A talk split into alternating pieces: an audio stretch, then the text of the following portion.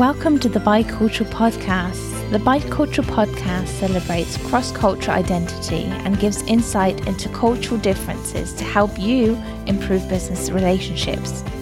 The podcast is published bi weekly and is hosted by myself, Janina Neumann, a bilingual creative, social entrepreneur, and business owner of Janina Neumann Design. Welcome to the Bicultural Podcast. Today, I'm delighted to be joined by Yi Hua Lai, founder of the Unique Business Journey. Hi, Yi. How are you? Hi, Janina. How are you? I'm very good, thank you. So good to have you on my podcast. How are you doing today? I'm good. Thank you for having me. uh, it's my pleasure. Would you like to tell us a little bit about yourself? Uh, yes, um, I am. You can call me Yi for simplicity's sake. And um, I was born in Malaysia, but I migrated to Australia. So um, that's like the simple history. Um, and I have also lived in um, Japan, Singapore, and France. Um, but like I have a very complicated ancestry history because my my grandparents were from China and we all migrated to Malaysia. Um, and uh, yeah, I love um, different cultures, especially living in um, different countries, um, because I find that if you live in a country for a little while, you kind of take on board some of their culture as your own, and that sort of enriches um, your life, and that has enriched my life. That's brilliant. And, you know, would you like to tell us a little bit more about um, the languages that you speak? Because I think they speak volumes as well um, from your interests and also your identity um, in the way that you see culture. Um, I can speak uh, Mandarin, Cantonese, English. Um, I know Malay, but I don't really get that fluent. Um, I learn Japanese, and French uh, later in life. I'm mostly fluent in five languages except for Malay because I have hardly ever had the chance to speak in a very long while.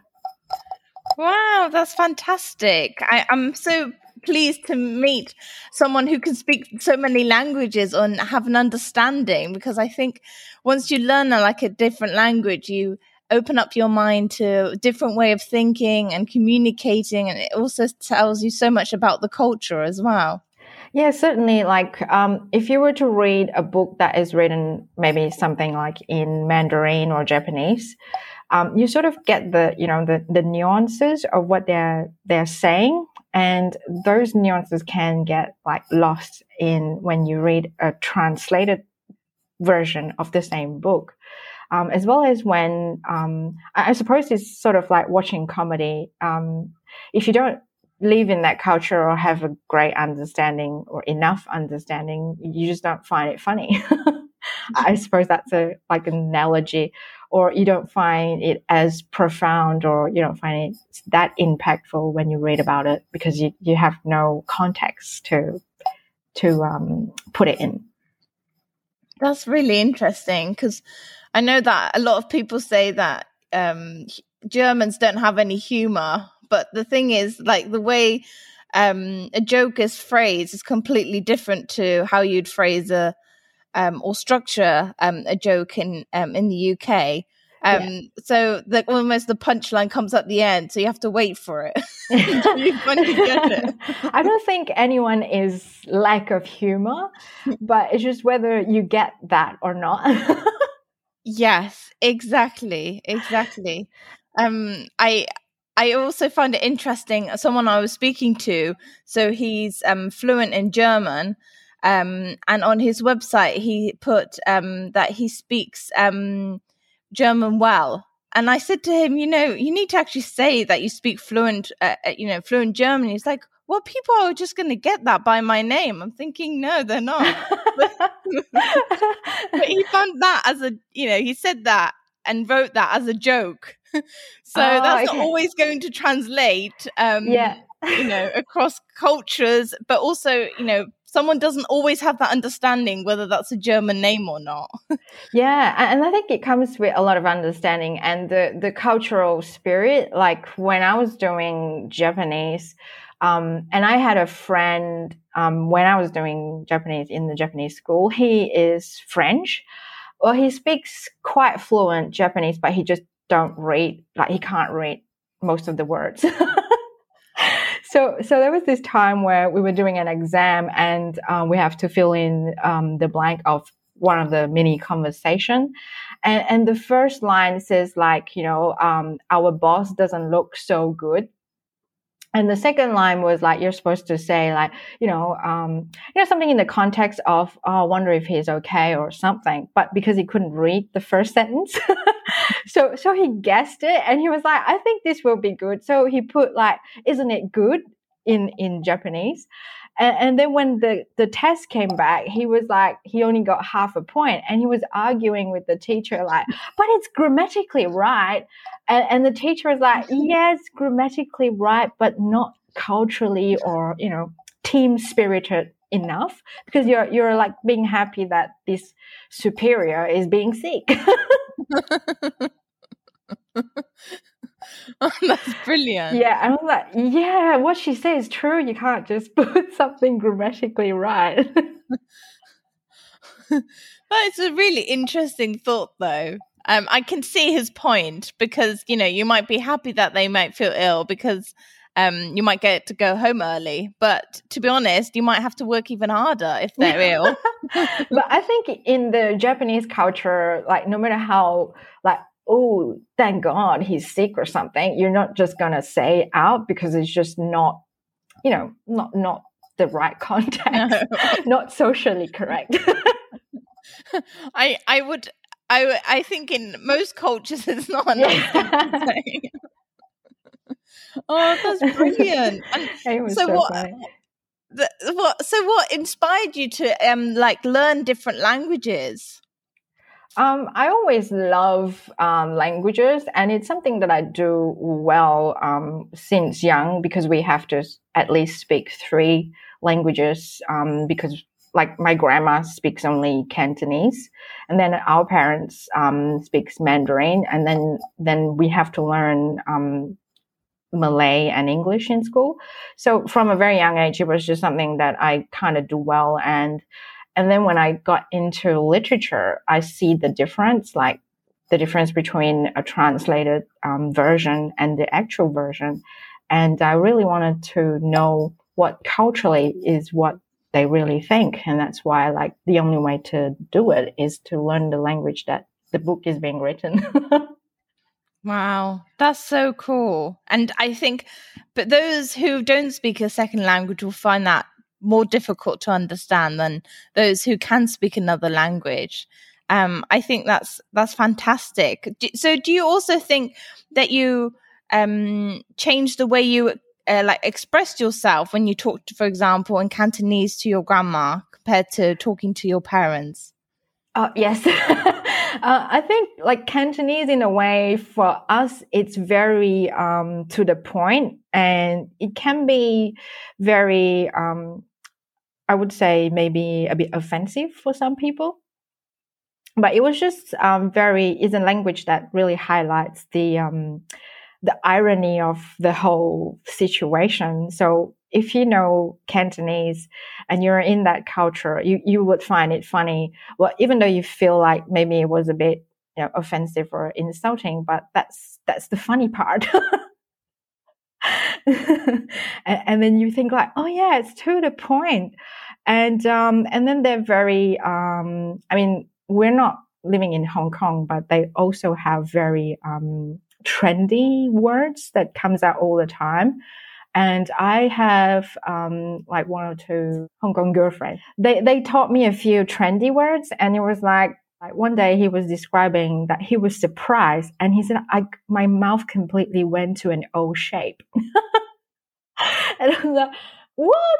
What is that? And then he was like, you know, O shape. Oh my God. Oh. And I'm like, oh yeah, it's very, um, you know, giving that image that I never thought before.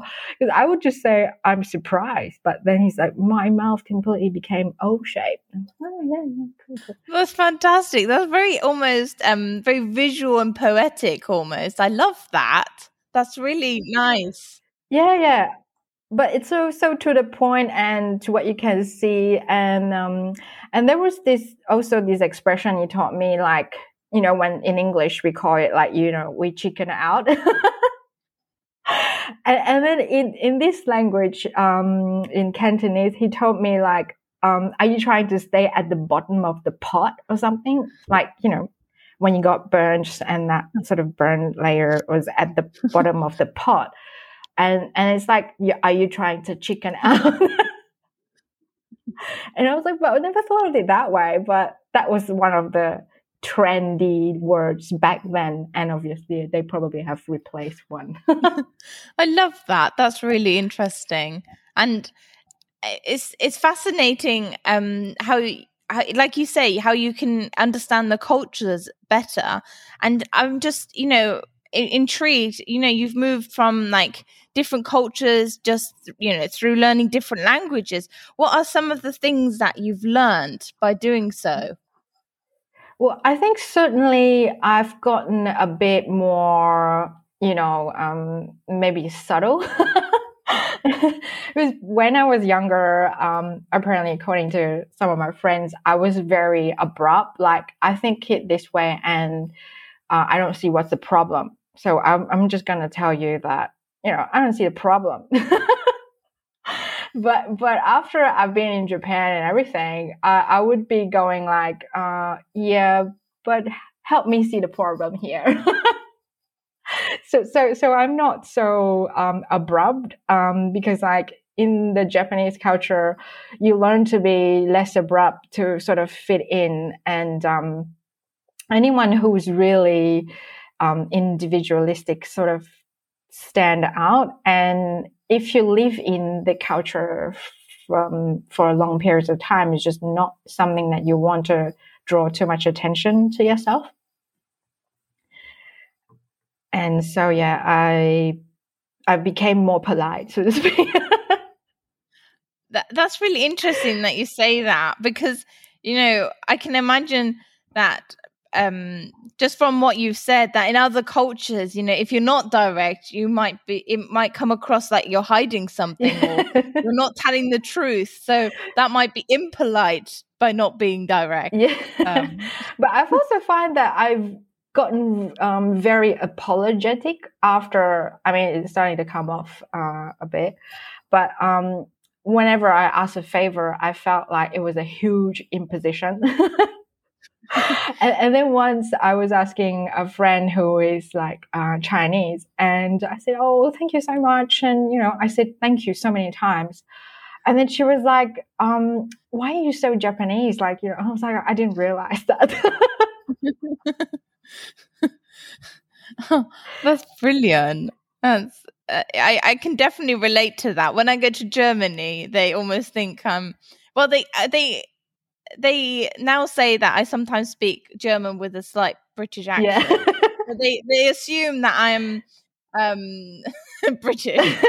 um, and so they, they they kind of not say anything. But I remember when I was younger, people were th- saying to me, you know, why do you keep apologizing? And you know, like people barge like uh, you know through the aisles and you know you do think well, I kind of expect an apology, but then it, you know, in that setting, it seems a bit odd. Um, uh, if if you apologize that much and you kind of cut it out a bit.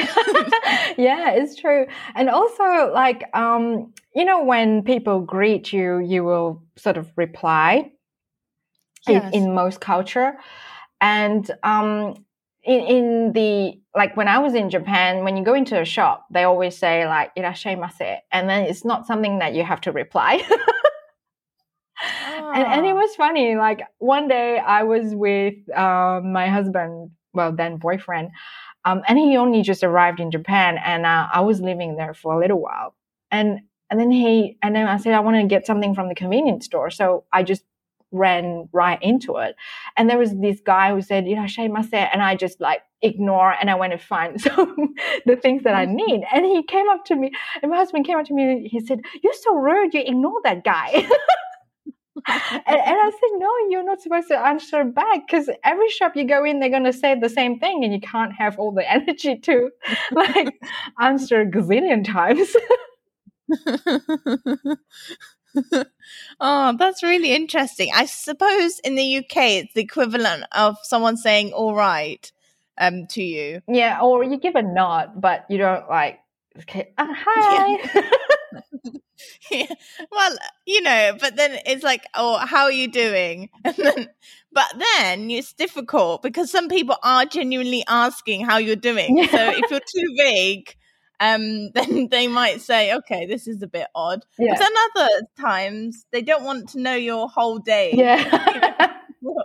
how it's been and everything. oh.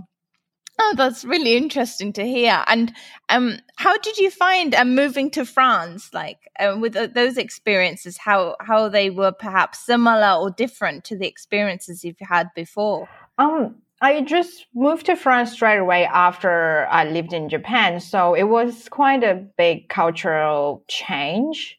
And um, I think they are rude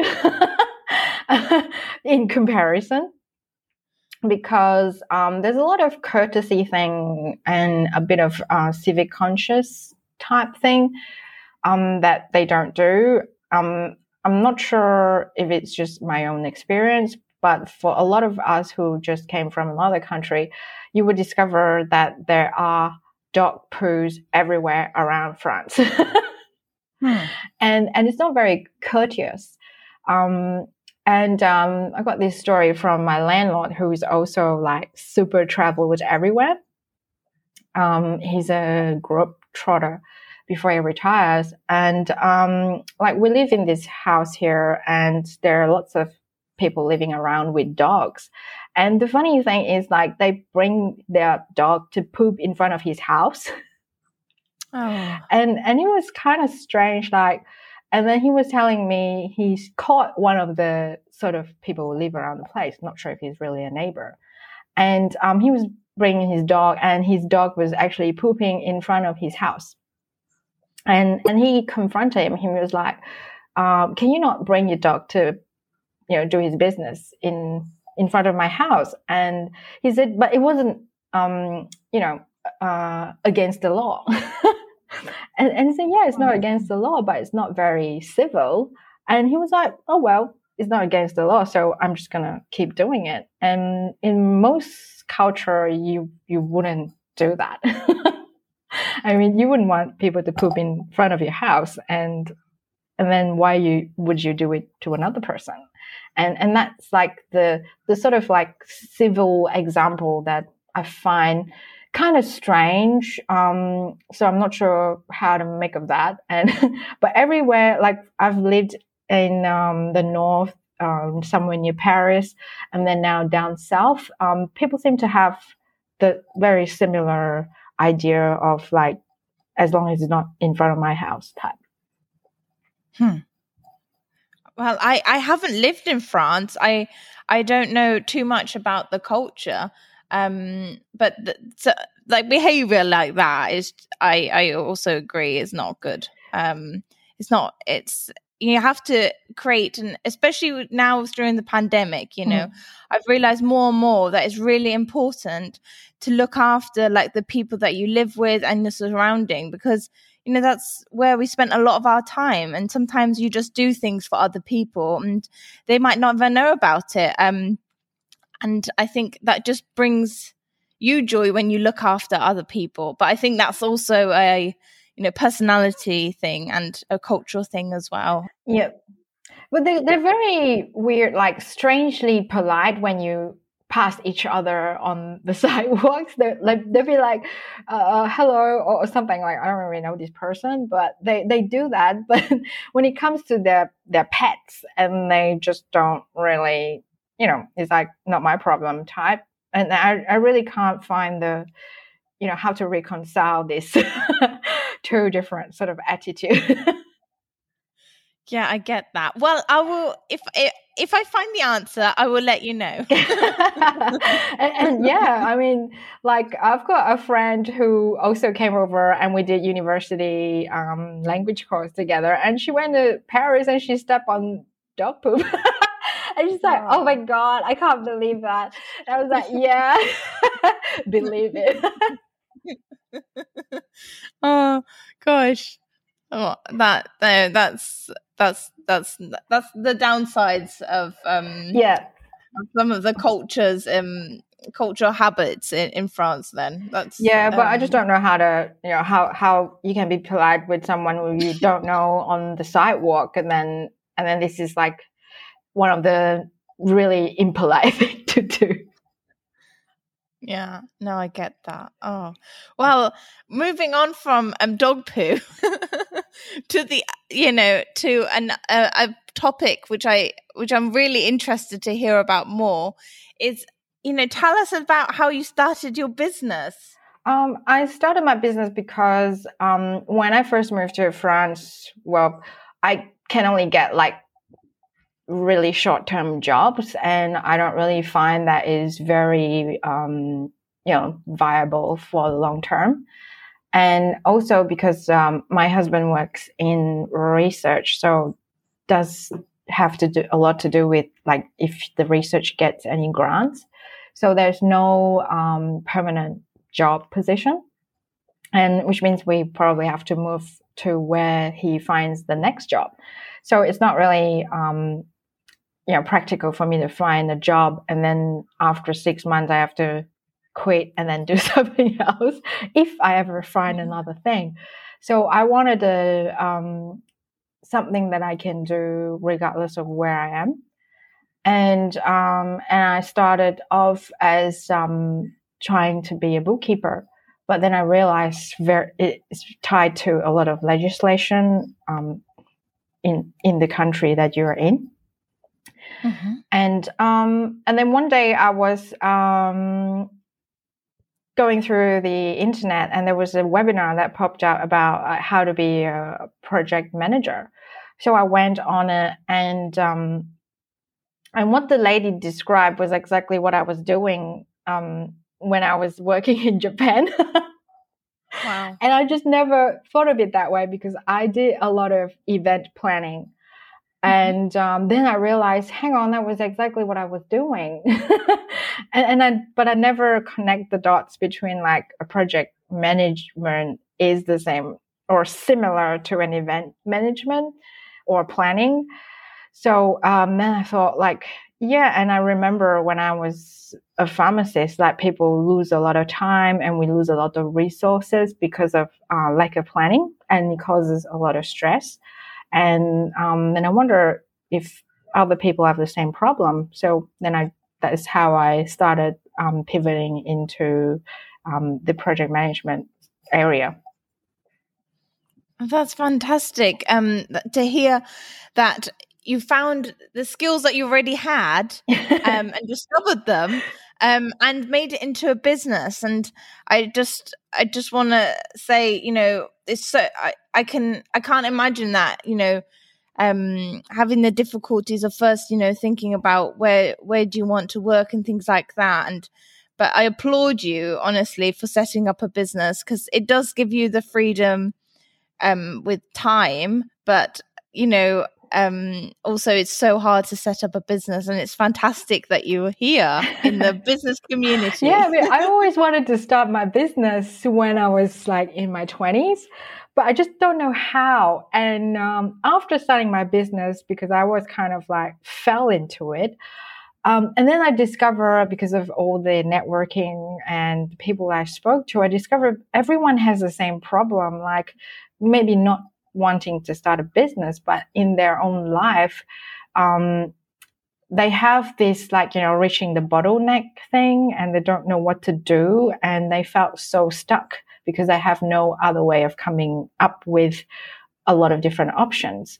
And sort of like when I went into business so it, it, kind of taught me how to um, think differently and then um, look at other options, explore, give myself the permission to explore, give myself the permission to sort of like, well, fail, but look upon failure as more like an opportunity than being failure. And that sort of I lost some of the fear.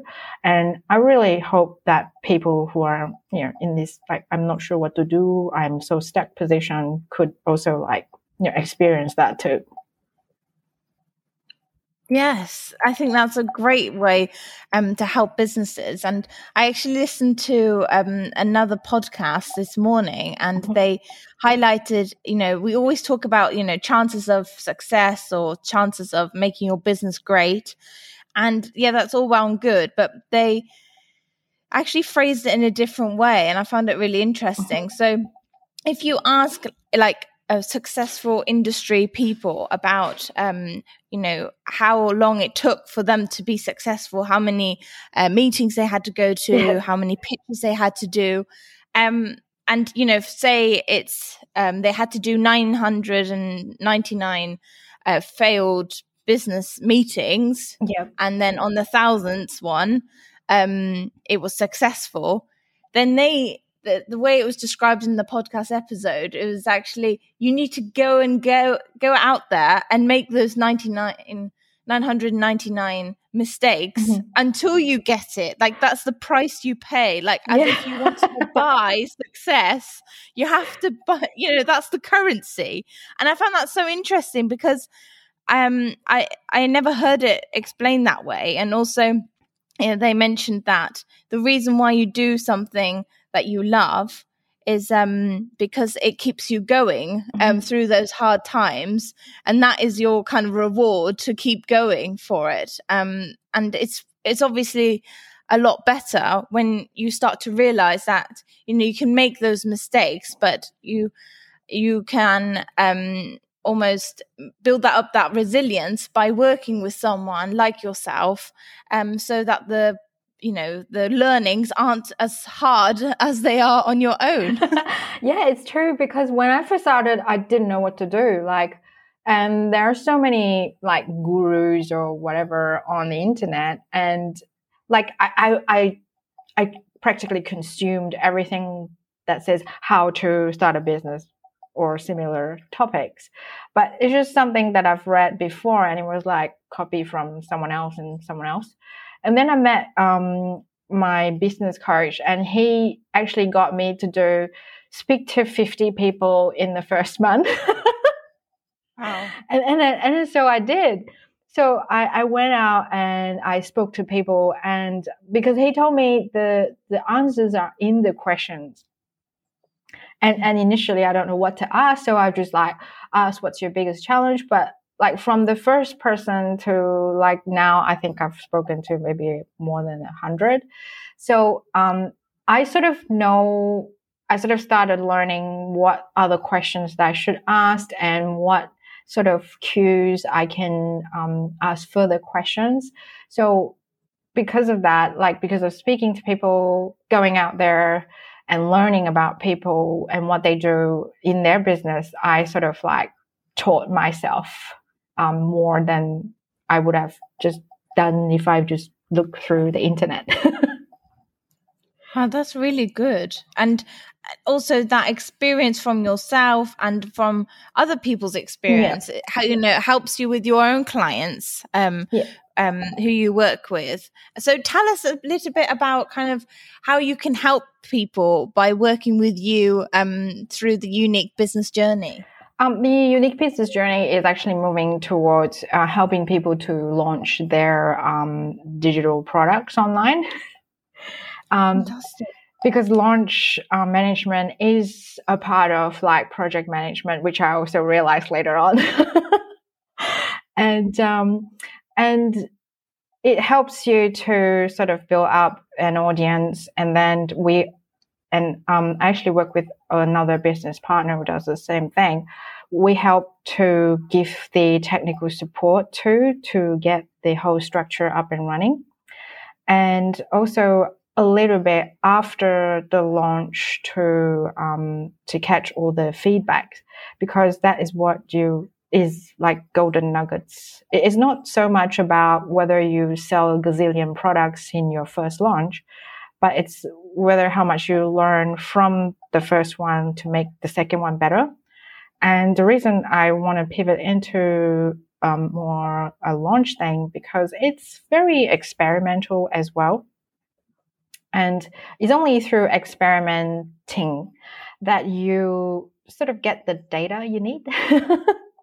It's a lot like you go out and speaking to people. It's a whole new experience and and then you get the other input from the people and which is in this case the input from your customer or people who are interested in what you want to launch, what you want to sell. And um, I find it very rewarding because after all, like life is actually a huge, big lifelong learning process. And this is like very controlled learning process that I find I can help most people because we can't just do things as what people told us um, because they probably only know just as much as we do from the internet. But the only way to get the real insight is to actually go out and uh, interact with people, especially your customer, and then get that um, sort of information, the insight to make your business better. And that is why I find trying to help people to launch um, is so rewarding. Yeah, and I can imagine there's a lot of um, coaching going on whilst you take clients through that process because I just from my own experiences I can imagine that a lot of people just don't want to know that something isn't working yeah. it's you know you know in regards to chances of success they at least know that they um you know ticked off one of the 999 ways not to do it yeah but the, the thing for me is um i would like to know something bad early than putting it off because it's like what do i have to deal with emotionally? And i'm actually doing my uh, my own launch like in two weeks and it's been Brilliant. a huge learning journey when you're doing it yourself too instead of helping other people doing it Yes. No, that's fantastic. And just for our listeners, so we're recording this um, at the end of September 2021. So in October, uh, 2021, we will be able to see your launch. Yeah, fantastic. I mean, it was like a lot of effort to um, create um, the, the whole structure, all the copies, and and I learned a lot, and I've got a lot of insights too. So um, yeah, hopefully it will be something that is educational.